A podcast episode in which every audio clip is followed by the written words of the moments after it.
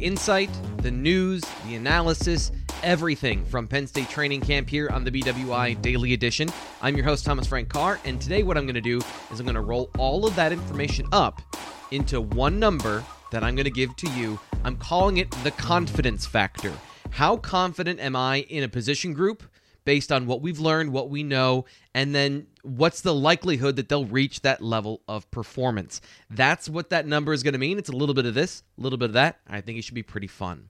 By the way, make sure you subscribe to our YouTube page. You hit the notifications so you don't miss anything because I'm going to get Greg Pickle and Nate Bauer in here, our Penn State insiders, and we're going to do this with them later in the week. So you'll find out exactly how all of us feel about Penn State football heading into the fall and into 2021. You'll get the confidence factor only here on the BWI Daily Edition, and only if you subscribe wherever wherever you get your podcasts. We've been saying this for a little bit. Coming soon to Apple Podcasts. We've been working on that and banging on that door for a while.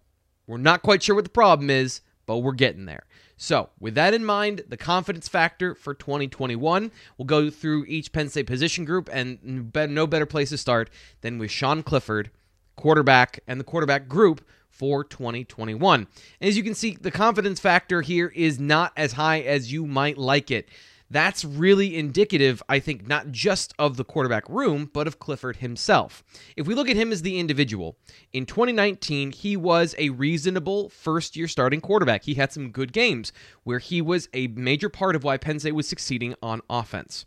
He also had some games where he was not, he was more of a let's say, passenger on the offense, with the offensive line and the running game really taking over and being the driving force of what Penn State was doing that day. That's true of just about any quarterback. At some point, one of the other parts of the offense is going to take the lead.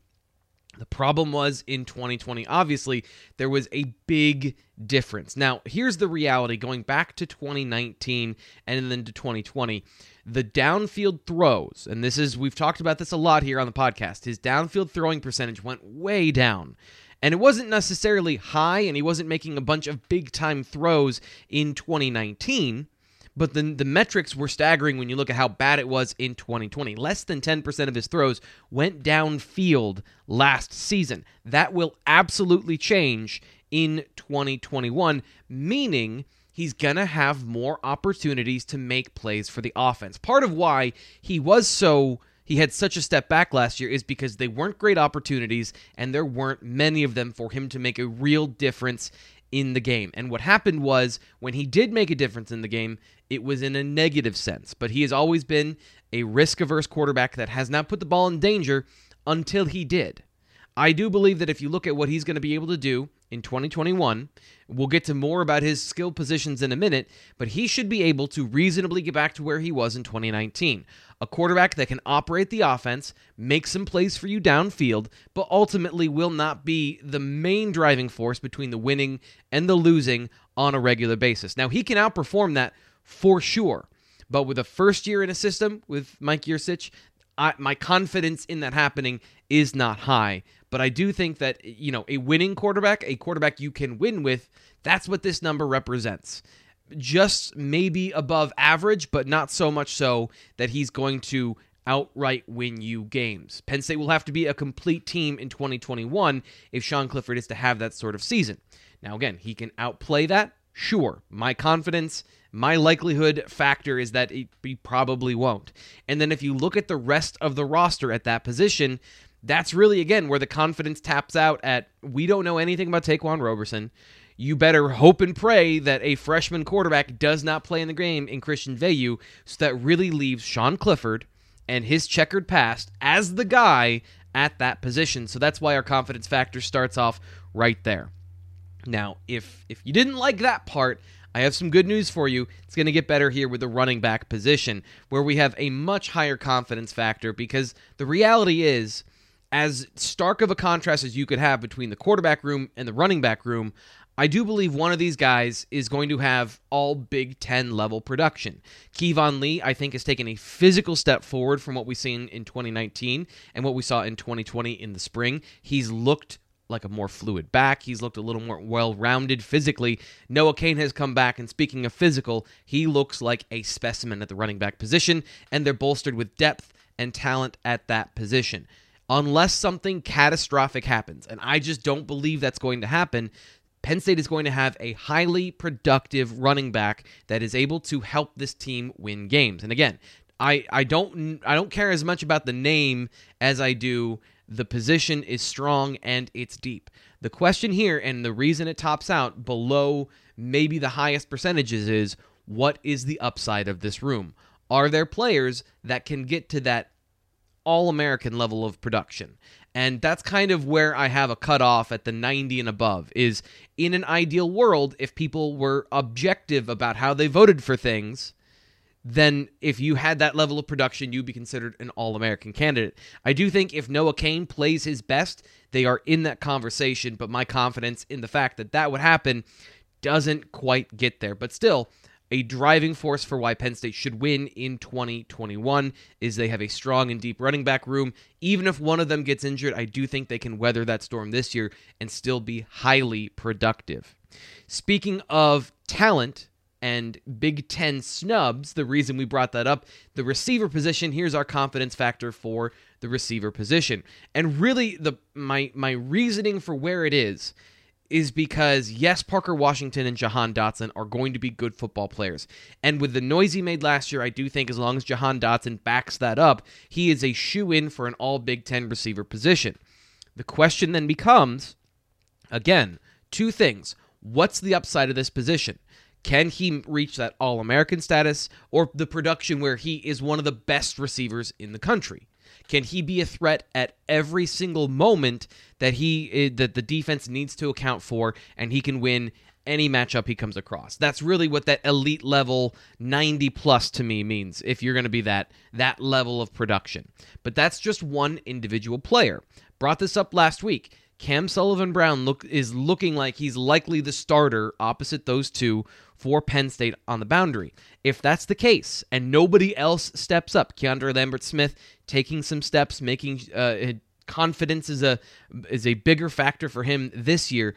Then what's the upside of this group, and do they have the depth to be a consistent threat? down the field, in the middle of the field, and to break runs when they get the ball in their hands in the short area.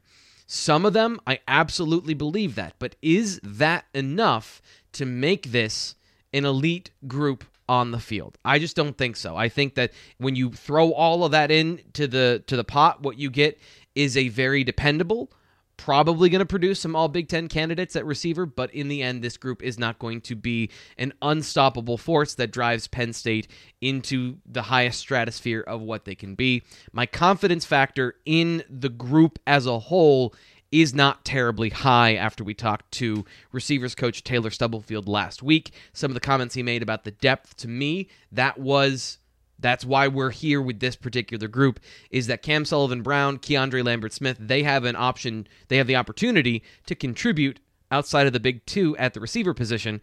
And while a lot of that production always comes from the top two, you do need a lot of options when it comes to the ability to make plays in the passing game. So we'll leave it there for now and maybe I'm a little low on that. I'm even admitting that. Maybe I'm a little low on that right now, but I think that if you look at the whole picture, that's why we get there.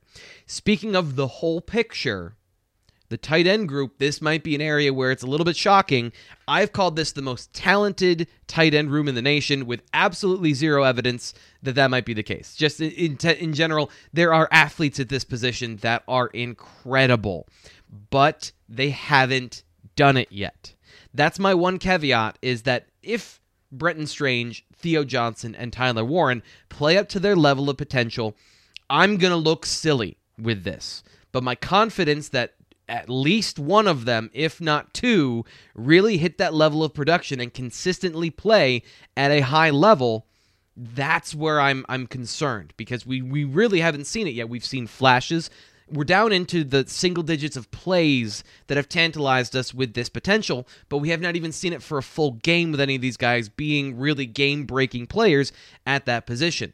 So going into 2021, you can feel great about it. You should feel great about it. This is another one of those things. Put a pin in it. You can tell me I'm wrong later, but my confidence that they're going to hit that elite level production that everyone's been talking about, I don't think that's the case. I think their their their floor, and I think that's what this really represents, is that they're a very solid unit, and they've got a lot of potential to hit that high upside. But I'm just pumping the brakes a little bit on on the idea that they're absolutely going to be superstars at this position because Brenton Strange, his abilities after the catch are yet to be determined. I think they're there. I think he can do it but I need to see a little bit of evidence before we go all in with this position. And remember, this is heading into the final week of training camp and before we get to the first game of the season, so all of this is subject to change as we see more evidence down the road. But right now, what we're talking about in our confidence factor, sitting here heading into the final week of training camp, how confident should you be in individual position groups based on everything that we know? That brings us again to the offensive tackle position. And kind of how I have this in my head, so you know, is that if you're in the 70s, this is you have a potential of having an all Big Ten player. In the 80s, it's a shoe in. 90s, again, the, the level of production that will get you national recognition. It's hard to get national recognition as an offensive line, but I do believe at the tackle position, Rasheed Walker absolutely has the ability to do that. But again, we talk about Caedan Wallace as a given, and I don't believe that's the case because last season, when we saw the Penn State offense struggling to throw the football down the field, Will Fries was the right tackle. After they augmented their offense, they went to a shorter, quicker passing attack. That's when they started experimenting with the offensive line and putting Wallace out there at right tackle. When we talk in the past about true pass sets, which PFF tracks as the number of pass sets where you are forced into, as an offense, an obvious passing situation. When you do that, we have seen less than 100 snaps from Caedan Wallace. Just looking at him, he's a big physical monster of a player, but he kind of moves like that a little bit. This is just my concern. And again, this is a confidence factor that I think they're going to be good. They're going to be a productive member of the team. But are they bookend tackles that will keep Sean Clifford clean the majority of the snaps? I do have some questions about that because even with Rasheed Walker, we have yet to see the consistency and the production. There's nothing proven there. Phil Trautwein is a big part of this, and Phil Trautwein is the guy that can make this even better. But right now, without seeing those true pass sets, I still don't really know fully what sort of athlete, what the upper limits of Caedan Wallace's abilities as a pass blocker are, and that's what's holding them back from being in the 80s. I do think this is a good group. I do think this is a group that can get there and can be a strength of the team, but they're falling just short into the above average category. And I think that's a fair place to put them right now. My confidence is really hinged on a couple of things, but another one that I'm I'm happy to be wrong about this in the future because I do think they have the ability to be better when it comes to their high end potential. It's just that, that level of confidence. Coming back to the confidence factor, not sure they'll get there. Now we'll head into the interior for our confidence factor on the interior of the offensive line. And this is really another one where people are assuming and there are givens about the guys that are starting. Covered this before in another daily edition talking about what's returning on the Penn State offensive line. Right now, we're putting that left guard position as really an unknown. We're all expecting Juice Scruggs, from what we've seen, to be the starting right guard, Mike Miranda to be the starting center. But Mike Miranda has never started a game at center. So he is a returning veteran. He has more snaps than anyone but Rasheed Walker on the offensive line. That's a new position for him. Again, my confidence in the ability for him to do that is high individually. I think the talent is there for Juice Scruggs, but we've seen him on such a limited number of snaps that if you're telling me, if, if you're asking me, you have to decide how confident are you in that 50 50, 65 uh, 35, maybe somewhere in there. I do believe he can get there, but I just I don't know what kind of pass blocker he is. Again, there's a lot of unknowns on that offensive line, and you can you can see those in a positive way or you can see them as there is the potential that it could go the other way. And that left guard position, we really don't know anything about the players at that position or their abilities. We haven't been able to see live work at camp. It is such an unknown to everybody because none of the guys that are in this competition outside of Eric Wilson, who played for an entirely different team in an entirely different league, have any snaps in college football. So, an entirely new player, a new starter, is going to be hitting the field at left guard. Now, that doesn't have to be the end of the world, but my confidence that all three of those players on the interior, two of which that are playing a new position or playing for the first time, I can't go much higher than this. That's really where it tops out. My confidence in that group and based on their skill sets, they again have the potential to be really a strong unit and make a complete offensive line. But are you sure it's going to happen? I don't think we can be sure of that. So that'll take care of the offense. Now let's head to the defense and possibly the biggest concern at defensive end. And I don't think we'd get much higher than this, even if Adisa Isaac was on the field in 2021. Really, what he does is provides another option and balances out the group. We talked about this in depth last week. Uh, our last episode was on the defensive end position with Greg Pickle, and the the the picture starting to shape up there where Nick Tarburton is going to be the starter opposite of Arnold Ebiketie outside of Ebiketie, who again is taking a step up from a different conference, the AAC, to come up to the Big Ten, you can be confident in his pass rushing ability. I am. I'm not confident that he's going to be a stout run defender. So then you have to know what else is available at the defensive end position. And again, possibly a hybrid player in Jesse Luketa. Nick Tarburton has shown, I think, enough that you can be a dependable, reliable, good player, high floor sort of player I don't know what his upper end abilities are, and then it's complete unknowns after that. So the confidence here, this is really riding on the confidence because the talent, there are some very talented players at the defensive end position. There's a good mix of skills as well between guys that can rush the passer and guys that can stop the run. But how does it all work together? When you throw that all on the field, when you roll those dice, what comes up? And I don't see a lot of opportunities for them to be an elite unit from a production standpoint, I think they're going to be helped out by the rest of the front seven.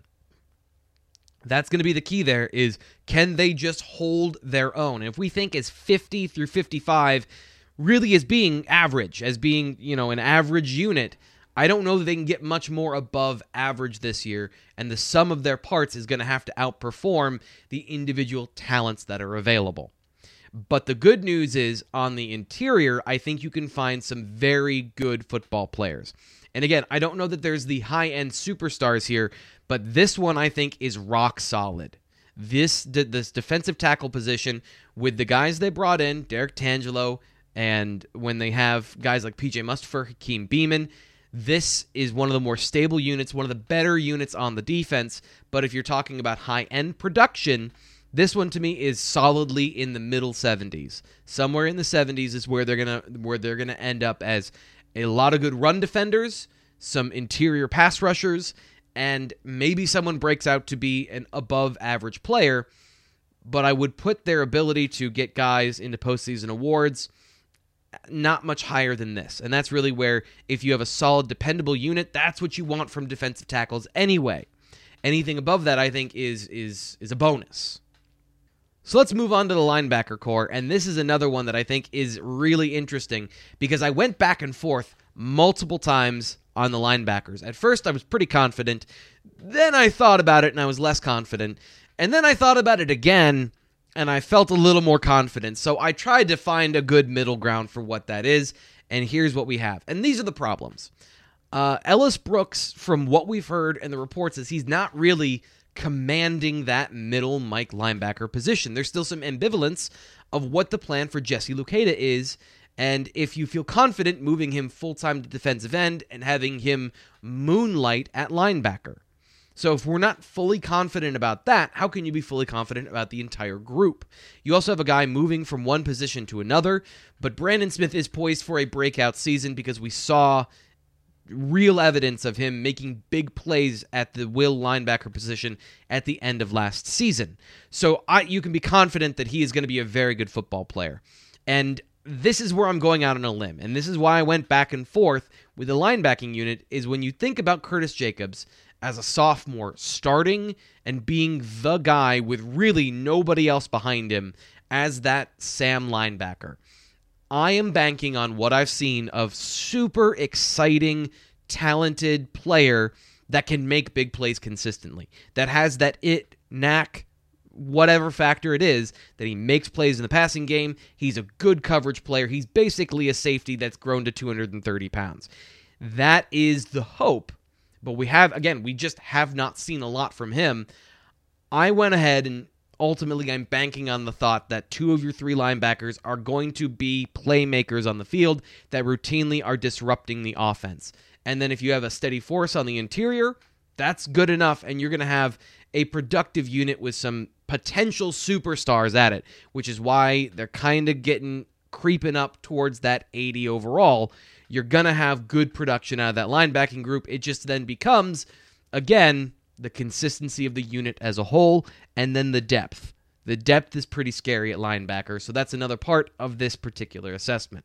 Moving on to probably the best news on the defense for Penn State football, and that would be the cornerbacks. This unit is deep and talented. There's really no questions about whether or not they are going to be a solid unit. Then the question becomes are they going to have any guys that break out and become superstars? They certainly have the players with the talent. Joey Porter Jr., Tariq Castro Fields coming back for his fifth year.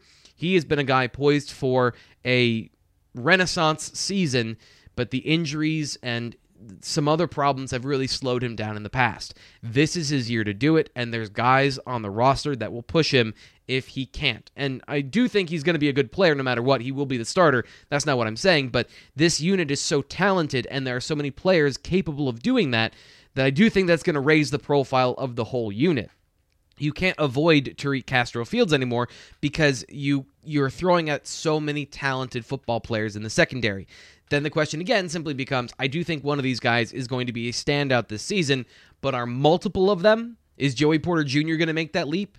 Is Johnny Dixon coming over from South Carolina in his first full potential starting position, or at least full uh, role on a, on a defense? Is he going to be able to do that at a high level? That's where I think we find the upper limits of this group for now.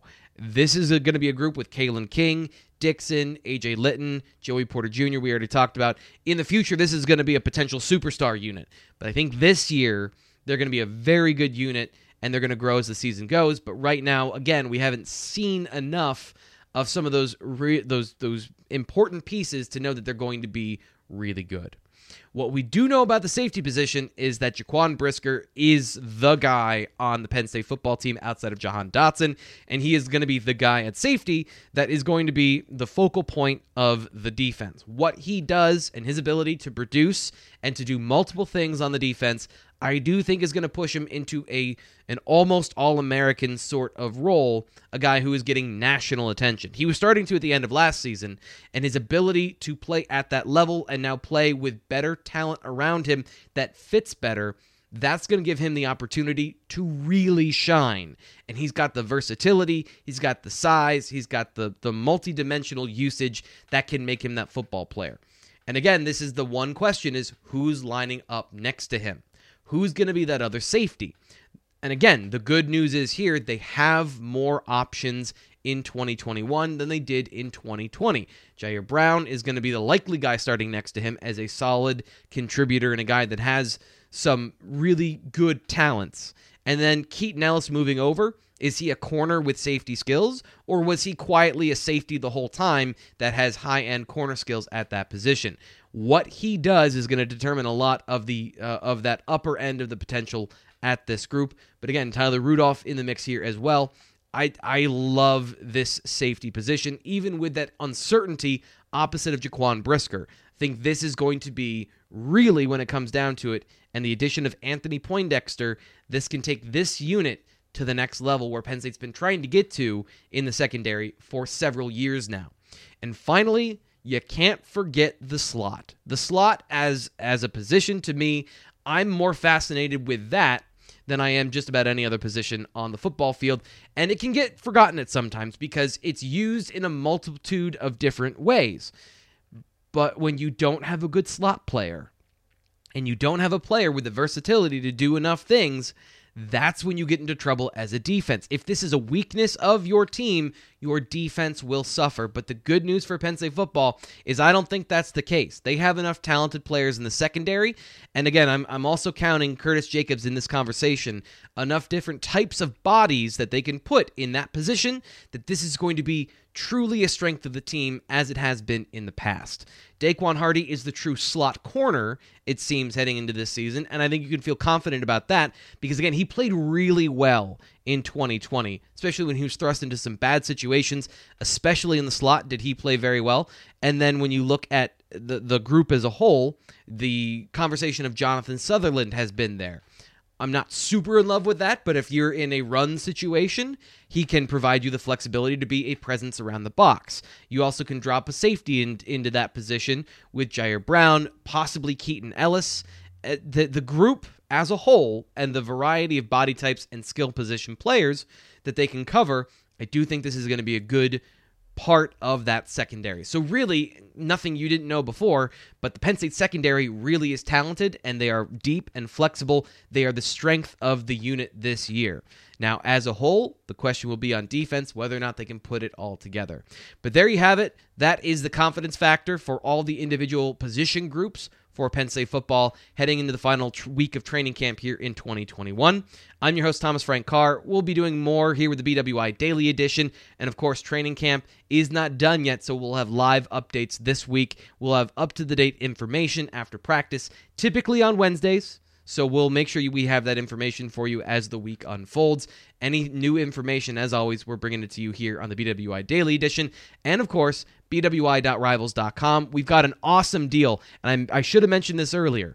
BWI 60. You can get Blue White Illustrated free for two months when you sign up with a promo code BWI60. It's an awesome deal football season it, i'm not even kidding anymore. It's right around the corner. It's the point now that i have to start making plans. So if you want to get if you want your plans to include blue white illustrated and our immense amount of coverage from writing to podcast to youtube make sure you sign up bwi 60 and of course bwi daily edition subscribe on youtube and wherever you get your podcasts. I'm thomas frank carr. We'll be back again tomorrow